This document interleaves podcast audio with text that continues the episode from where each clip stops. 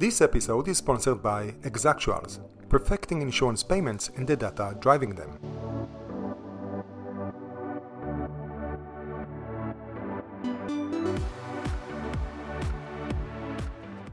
How about you tell us a little bit about what is Ninety? Sure, Ninety, um, we are innovation experts for the insurance sector. So we combine a deep um, practice and expertise in the art of innovation with a, a passion and a, and a real focus on the insurance world.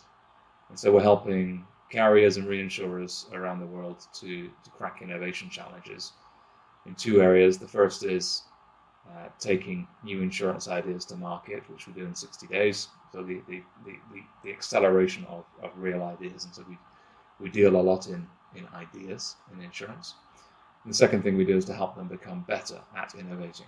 So training, operating model design, innovation funding, um, setting up innovation functions, that kind of thing. And those are the, the two things we do. We've been um, honored to be voted by the sector as uh, Consultancy of the Year for the last two years running, working for most of the, the large carriers um, uh, across Europe, many in, in North America, and increasingly doing stuff in Asia Pacific.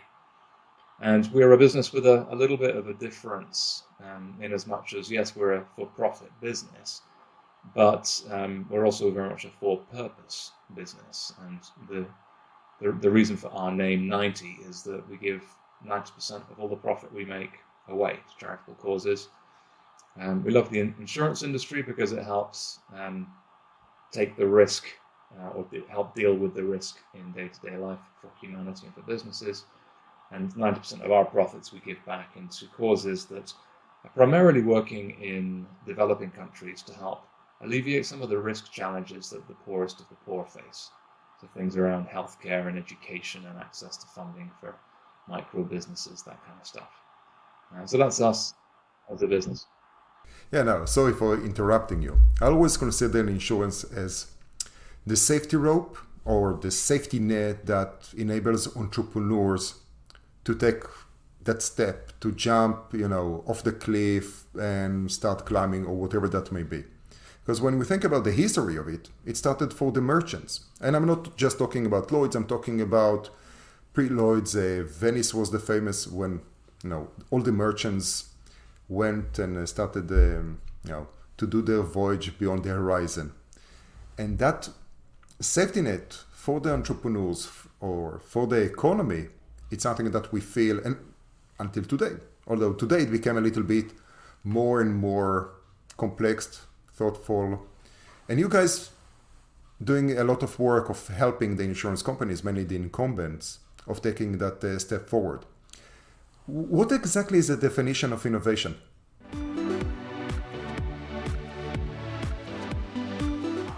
Hmm. So it varies. There is there is no single definition of innovation.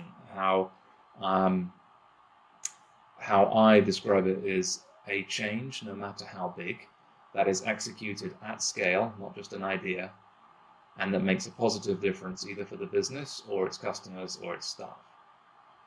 So it's something new. It's something that has been commercialized, something that makes a positive difference for one of those three stakeholder groups.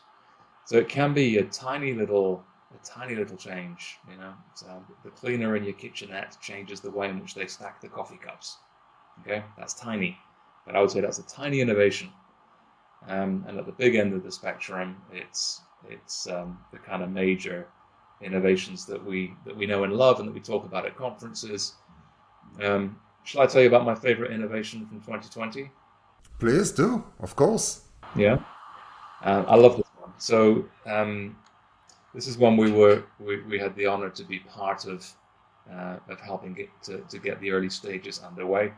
But we were approached by AXA X L on the commercial P and C side of things, out of their their Lloyd's um, or London-based uh, office, and the question was,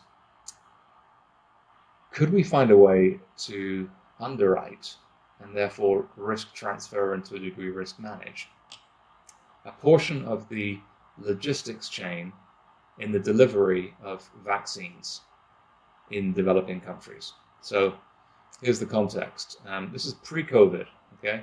Pre-COVID nineteen vaccines.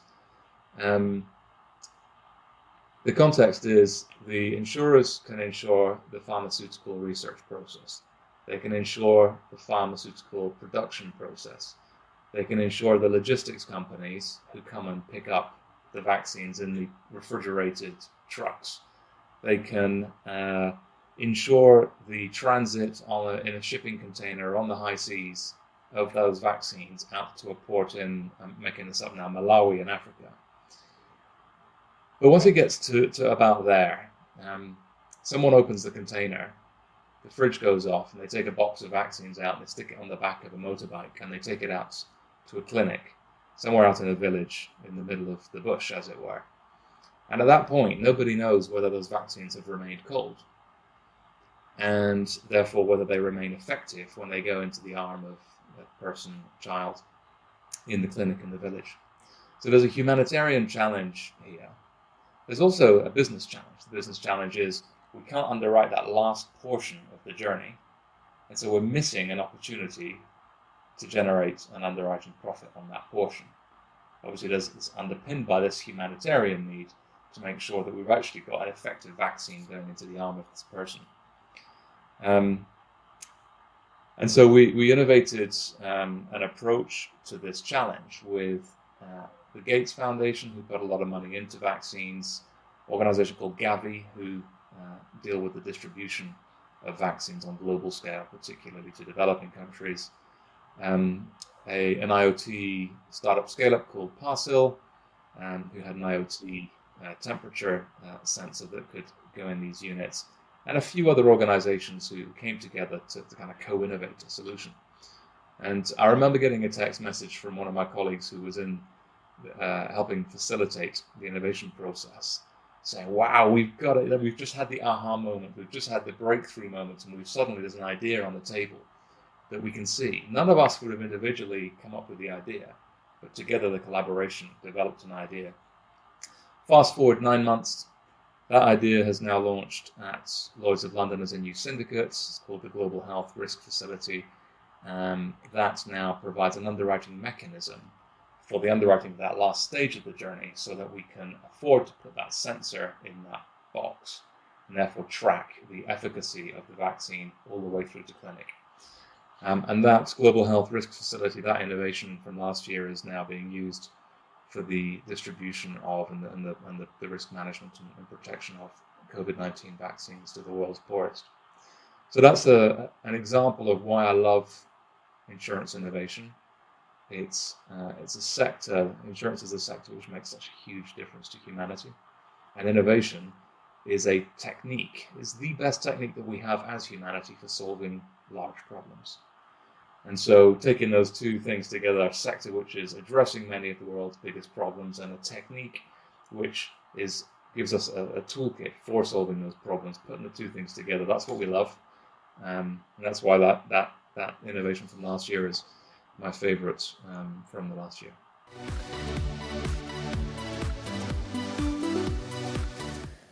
So micro, micro insurance um, operates It, not just in Africa. No, there's some very big success stories in India, for example. Um, I remember Richard Leftley, the, the C E O founder of Micro Insure, telling me how when they launched a new product in India, uh, I forget the, the exact numbers, but it was, you know, day, day one they sold a million policies. It was that, that kind of uh, scale. And he told me how they were just opening up the servers and throwing new hard drives in as fast as they could to, to deal with the demand and the speed. Um, what did they sell? I think it was it was digital. Um, it was healthcare. Uh, these things are typically healthcare-based products or kind of clinical care type products. But the the the interesting. Um,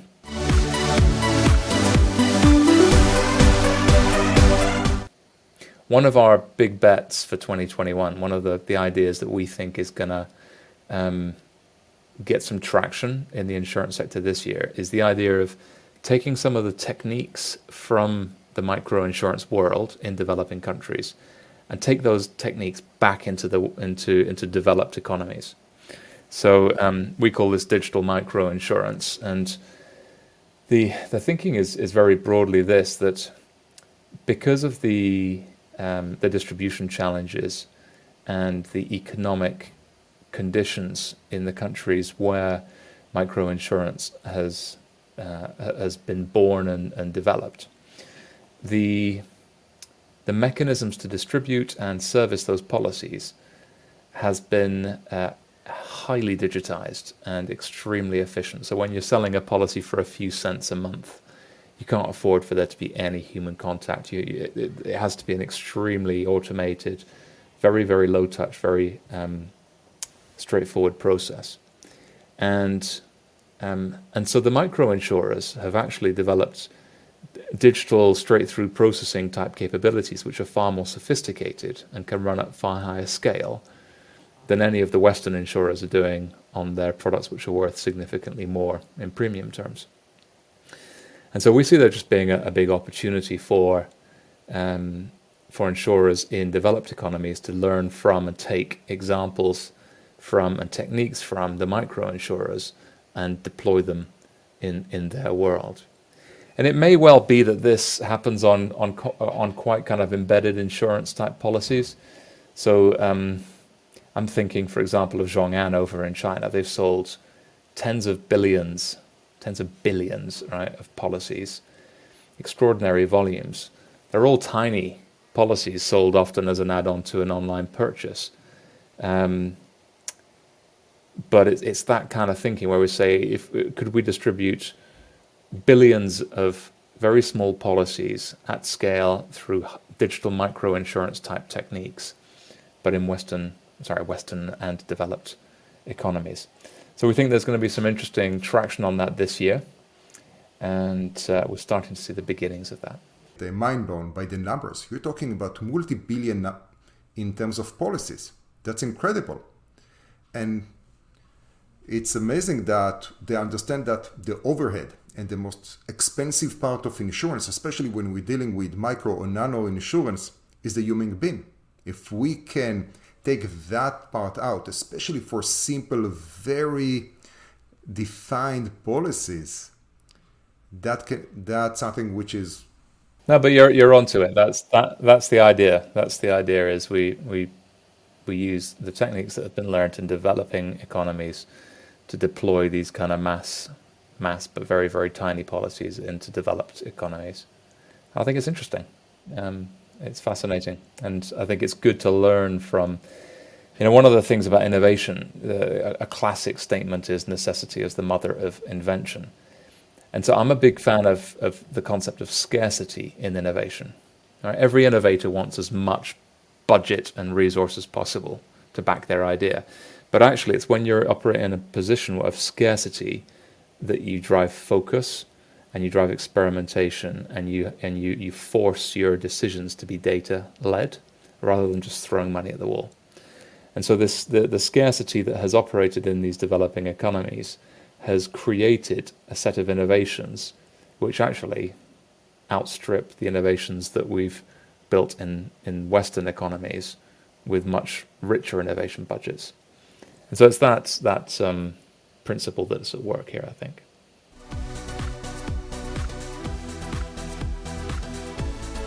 So from small numbers, which actually are very, very big in terms of scale, let's talk about big numbers that are a few maybe, not really sure. And that's the intangible assets. That's also one of the things that you were talking about or you mentioned within your reports. And it was very fascinating to me when, you know, you had a quote from uh, John Neal, the C E O of Lloyd's, that is talking about that forty years ago, only eighty-three percent of uh, the S and P five hundred companies, basically, th- their balance sheet was tangible assets. Now only seventeen percent of the tangible assets are, uh, of their balance sheet is tangible assets. Um, where, where where do we stand with that? How do, what does it mean to insure intangible assets? Because we are talking about, in terms of value, of twenty-one trillion dollars of intangible assets. How does it work? Well, it's tough. It doesn't work very easily is the answer right now. But the but the point is that the balance has tipped from physical assets and offices and warehouses and factories and that kind of stuff, stock, to this intangible assets where it's about brand, it's about reputation, it's about I P. And these things, we can't wrap a P and C policy around them. And um, and so particularly in Lloyd's and in, in, in some of the more innovative specialty carriers, there is this focus on, right, how do we understand risk around intangibles, and how do we how do we quantify it? How do we use the old mechanics that, that we were taught as kind of early stage underwriters and actuaries? How do we use those techniques to value this stuff and understand peril in an intangible world? And the answer, I'm afraid, is that in many cases it doesn't work. I'll give you one example. I've got a I've got a crazy idea that um, normal insurance exists to, uh, to to to risk transfer the perils away from mainly physical assets, and that innovation as a methodology exists to take the risk away from, or transfer the risk away from, business models. Okay, so it deals with the perils associated with business models. Now, does that mean we could create an insurance policy for business model exploration? Could we could we insure innovation itself? All right. It's a, it's a crazy notion, but it's uh, and it, and it break. Whenever I speak to to anyone at uh, you know anyone far smarter than me at Lloyd's, they tell me it's utterly impossible because it uh, fails to understand the basic dynamics of, of risk and underwriting and insurance. And it does at the moment, but um, we need to, to, to rethink how some of this stuff comes together. Because fundamentally, as an innovator, you know, whether I'm, whether if I use your, your examples of the Venice, uh, you know, the kind of the, the, the ship owners in Venice or or the Lloyd's Cafe, um, they were taking a risk, and so the underwriters covered that risk.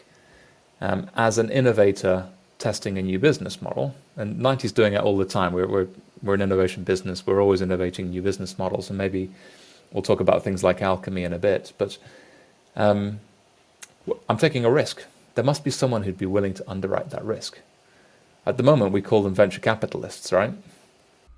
I was just about to talk about Kerry and how it connects to Venice and the twenty percent that the ship captains used to take as part of the risk that they carry. Uh, they... So there's this connection, you know, and, and actually venture capitalists are being better underwriters of risk for entrepreneurs and for innovation than the insurers are. So anyway, innovation, I would say, and, and business model development and experimentation is a an intangible thing that the insurance sector is, is struggling to get their head around. But sim- similarly, yeah, I, the, the classic ones are I P, brand, reputation. Um, data is is in there as well, right? It's non non tactile. Uh, the cyber innovation has has got closest to to solving that problem, but you can extrapolate this intangible thing into other types of insurance. So in life insurance, what's the intangible, right? Because in life insurance, we're underwriting my my the fact that I'm alive, my heart is beating, but there's an intangible thing about my life, which is my memories. So how do I underwrite someone's memory and the, the happy memories? How do you underwrite uh, the spirit of a person? Right. Well, that that, that probably goes before. Yeah. Now you now you're blowing my mind. Um, but but you know, you could dial it back. Our memories and happiness, that's a big intangible concept. But you could wind it back and say, my personal reputation, could that be underwritten?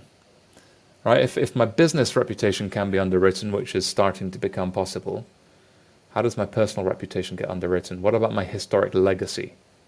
What are the intangible things that I value about my life and that you value about your life? And how do we how do we create risk transfer and risk management products around that? And I appreciate these the, this concept sounds far-fetched, but perhaps in fifty years, perhaps in one hundred fifty years, these things may exist and someone will have designed them. Uh, and so I'm, I'm I'm curious about them. Yeah, I think it's also a, a philosophical question that many people here in the U S deal with it. I wouldn't say daily basis, but it comes up daily because it has a little bit um, political connection, and that's the pursuit of happiness, the American dream, the Western world dream. We all have that type of a dream of happiness. So that can be an interesting, intangible thing that you may be able uh, to underwrite, because it will go hand in hand with freedom and other human rights uh, uh, basics and foundations. But it's it's a very interesting concept, especially when, and it's connected to another thing that you guys are dealing with, which is sustainability. No, well, sustainability, I, I, this is the, for me, this is the big one at the moment. So um, for your for your listeners, the uh, at Ninety, because we are deeply curious about ideas in insurance around the world, we, we track them, right? So we look at the, the world's top two hundred fifty insurance businesses, and we look at what are they doing, what are they innovating, what are they launching? Yeah, a bunch of those are working with us on some of those ideas, so we have a, a privileged view of that too. But we, we run analysis, and once a year we publish a report called the Idea Pulse, which looks at these things. Um, and we published that last in uh, November. And in that, we, we place a number of bets. Right? So if we were an insurer, we would place five bets for twenty twenty-one. Um, we've talked about a couple of them, right? Intangible assets um, is one of our five big bets. Um, the, the digital micro insurance concept is another. But the uh, but another, and, and I think one of the biggest ones for this year is sustainability and E S G. Um, so this is not E S G and sustainability for the sake of C S R. Okay, so this is, just to, to be clear, this is not about... Uh, let me stop you for a second. E S G stands for environmental... Yeah, um, sustainability and governance. Um. So this is not about um, insurers innovating for the sake of of their public image. Okay, this is not about them turning the lights off in their office at night, or you know switching the photocopiers off. This is about them finding ways to create social, socially responsible impact beyond their businesses. So, an example of that would be thinking about the supply chain, and thinking about what are the materials used in the supply chain and what are the conditions in the supply chain. Um, if you're an organization, if you're, a, let's say, a, a, a personal lines carrier and you've got five million, ten million motor customers, how can what you do with those five to ten million help the way that they drive, or the, the vehicle choices or the fuel choices that they make be more sustainable? Um, So it's about, it's thinking that way. It's thinking bigger about how can we increase our sustainable footprint on the world, or I guess the other way around, right? How can we decrease our footprint on the planet? Um, and we've seen a, a huge rise in the amount of sustainable innovation from insurers and reinsurers over this last year. If I, if I put this, I'll try and make this stark for you. Um, up until about June last year, in all the years of Ninety's trading, all the clients we work with, all the big insurers around the world, we had never had a sustainability uh, initiative. Maybe a, maybe apart from the vaccines one, uh, which I referred to. Um, in the summer of last year, suddenly, project after project was coming in with a, an E S G or a C S R, sustainability, climate change focus. And suddenly forty percent of all the work we were doing was sustainability in focus. Um, I can give you some examples without naming names, but these are all big global insurance businesses. Um, so one was working with us to look at uh, developing products for the renewable energy industry.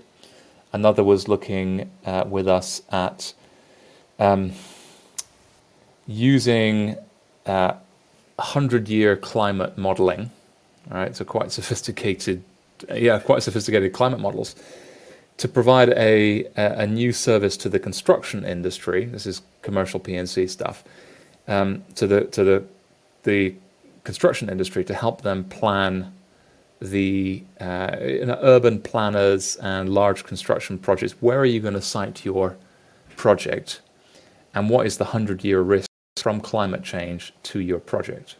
All right, so starting to provide some risk engineering around climate. Um, so that was another one. Another uh, large reinsurer worked with us to. Um, that's uh, so this was looking at directors and officers liability product, and it was what we were innovating was, could we build into a D and O product now something that would protect directors and officers in the future from the climate and E S G consequences of decisions they take now? So almost a almost an ethical type risk product.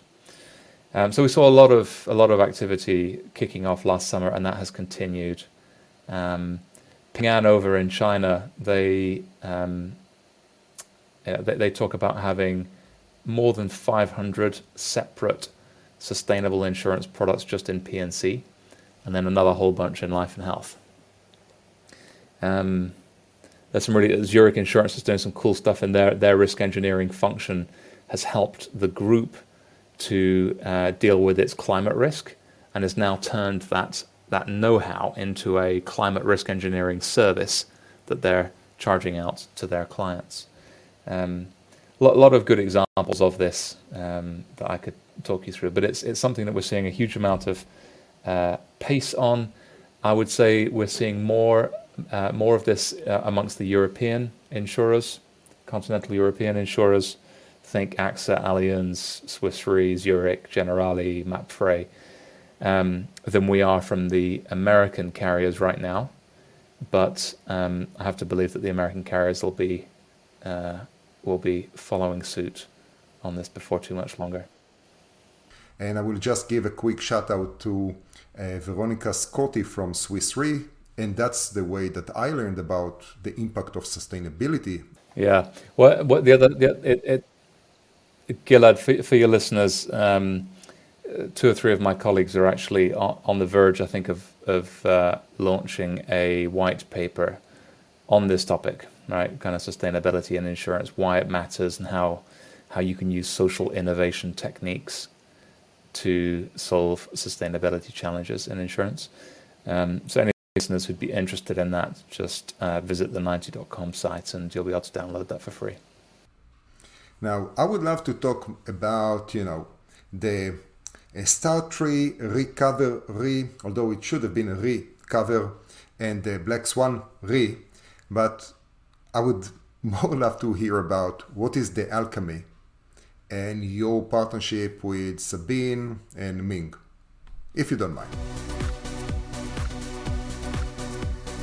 Yeah, of course. This is uh, this is exciting. So Alchemy or Alchemy Crew is um, a, a new joint venture between Ninety.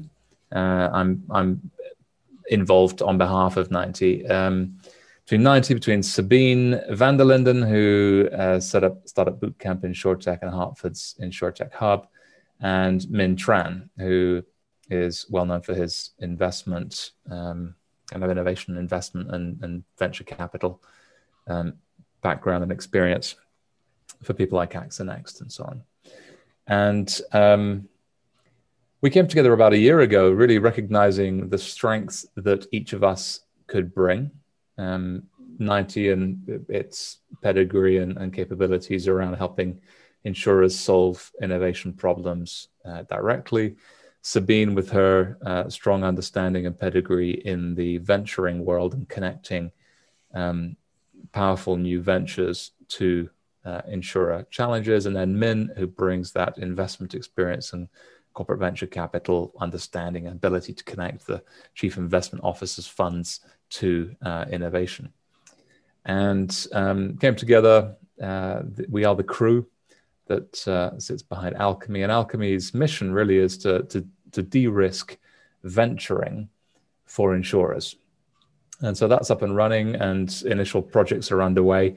And um, a number of things that Alchemy does. Uh, Sabine is the managing partner there. The, the rest of us are co-founders and, and supporters in various ways. But the uh, at its heart, there's a, a process called the reinvention engine, which takes a big um, a big uh, insurance problem and goes out to the venture market and says, right, can we find a bold, brave new world venture that is mature enough to engage with a corporate and and, and isn't just from the world of InsurTech, right? That may be from uh, uh, any tech uh, line that you care to pick, that might come and work in partnership with or take investment from or be acquired by or take insurance capacity from this, in, this incumbent in order to solve that particular business challenge. And so there's a, the, the reinvention engine process is a, is a four-month um, accelerated process, which uh, goes about understanding the problem, scouting the world of reg tech and prop tech and every other tech you can think of, including InsurTech, but not just, looking for those um, perhaps more mature scale-ups rather than the early stage startups, and then connecting them back into a commercialization sprint. So, right, let's actually get the, the value of this venture connected into this incumbent's business problem. So that's um, that's Alchemy. It's working on some problems uh, already with some carriers, um, at least one of which is in that sustainability space that we've spoken about. Yeah, so excited to see how that develops over time, and it's a pleasure to be working with Sabine uh, and with Min. Um, great team. Yeah, fantastic. Thank you very much for sharing. And now the question, because we don't have much time, and although I would love to continue digging and exploring all the different areas that you are working on, can you give me, um, or actually to the audience, because we do that every week, can you can you provide a book recommendation before we say goodbye and farewell? Sure. Well, I'm going to be cheeky and recommend a book that I've not read. But okay. that, um, but that I know is is a good book. Um, so at Ninety, we kind of run a little bit of a library. We we buy in a bunch of innovation books, and our team reads them, and we give them out to clients and and, and folk around the market just to just to keep developing um, thinking. And the book uh, that I'd recommend to your listeners is called Beyond the Idea. Beyond the Idea. Um, subtitle: How to Execute Innovation in Any Organization. And um, this is a book I've given to a number of people. Um, it's by uh, two authors, Vijay Govindarajan and Chris Tim- uh, Chris Trimble.